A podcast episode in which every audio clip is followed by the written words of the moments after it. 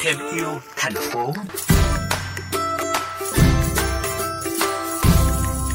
Quý vị thân mến, dưới bàn tay khéo léo của các bạn sinh viên, những chiếc nắp cống dọc tuyến đường Trường Sa thuộc quận Phú Nhuận, thành phố Hồ Chí Minh từ trạng thái bình thường đen nhẽm đã trở nên đẹp mắt và còn truyền tải những thông điệp về bảo vệ môi trường. Điều này đã khiến không ít người dân khi đi bộ qua khu vực không khỏi thích thú hưởng ứng.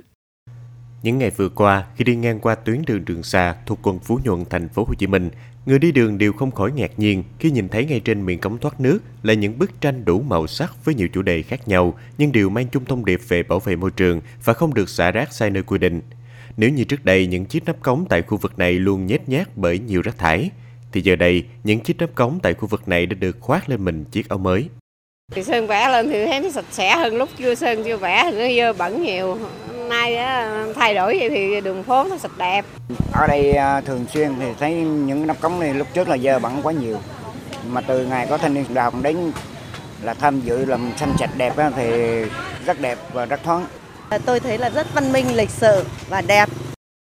Là một trong những bạn sinh viên cùng chung tay vẽ lên những bức tranh trên nắp cống tại tuyến đường Trường Sa, bạn Dương Quốc Thắng, sinh viên trường Đại học Công nghệ Thành phố Hồ Chí Minh HUTET cho biết, các bạn đã sử dụng tông màu xanh đại diện cho trái đất và môi trường cùng các hình ảnh vui nhộn, gần gũi để thu hút ánh nhìn của người dân cùng với những câu khẩu hiệu dễ nhớ, ấn tượng như thả cá đừng thả rác, hãy xấu hổ vì rác trên đường. Từ đó góp phần truyền đi thông điệp về bảo vệ môi trường một cách nhẹ nhàng, tinh tế.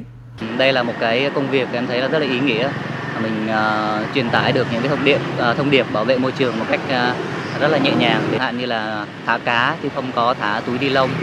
rồi là không có vứt rác xuống đường xuống kênh có rác đúng nơi quy định nhận thấy được những chuyển biến tích cực từ hoạt động này ông Nguyễn Huỳnh Quang Nhật Phó Chủ tịch Ủy ban Nhân dân phường 2 quận Phú Nhuận cho biết sẽ nhân rộng mô hình này tại các tuyến đường khác trên địa bàn, từ đó góp phần nâng cao ý thức của người dân trong việc giữ gìn vệ sinh môi trường đô thị. Sắp tới sẽ um, nhân rộng mô hình này tại tuyến đường Phan Xích Long để ờ, nhằm phát ờ, triển thêm cái khu ờ, kinh tế đêm Phan Xích Long.